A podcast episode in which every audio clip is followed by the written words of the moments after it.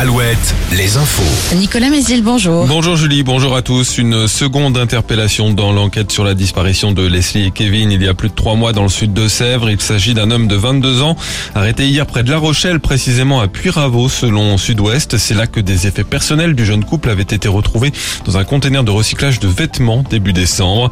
Le premier suspect arrêté mardi en Vendée doit lui être présenté aujourd'hui à un juge d'instruction en vue d'une éventuelle mise en examen.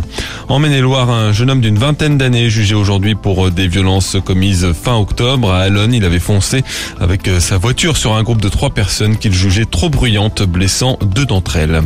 Décision du tribunal des Sables d'Olonne aujourd'hui dans le procès d'une femme de 26 ans jugée pour homicide involontaire. En août 2021, elle avait percuté un motard de 34 ans à Maché en, en sortant de chez elle. Six mois de prison avec sursis ont été requis. Un recours contre le parc éolien en mer au large des îles Dieu et de Noirmoutier rejeté par le Conseil d'État. Deux associations avaient attaqué une décision du préfet de la Vendée de 2021 qui modifiait certains paramètres des éoliennes. Elles devront verser chacune 2000 euros aux promoteurs du parc éolien au titre des frais de justice. Les agents de la ville et de la métropole d'Angers appelés à faire grève aujourd'hui. Ils réclament notamment une prime de 500 euros face à l'inflation.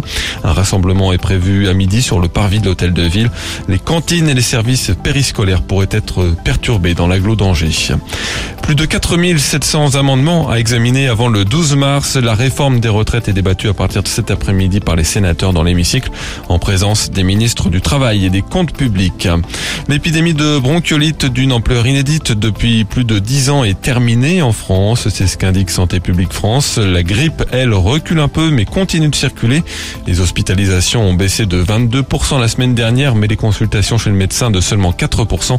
Nos régions restent en phase épidémique. Foot, on connaîtra ce soir les affiches des demi-finales de la Coupe de France. Tirage au sort à 20h50 dans l'émission Tout le sport sur France 3. Énorme exploit hier d'Annecy qui a éliminé Marseille de la compétition au terme de la séance des tirs au but. Un peu plus tôt, Nantes s'est qualifié aussi pour les demi-finales en sortant Lens de Buzyn. Qualification aussi de Toulouse. Enfin la météo, encore un ciel globalement bien ensoleillé, un peu voilé cet après-midi. On ne devrait plus parler de vent aujourd'hui. Les maxi remontent encore un peu, 8 à 9 Très bonne matinée à tous.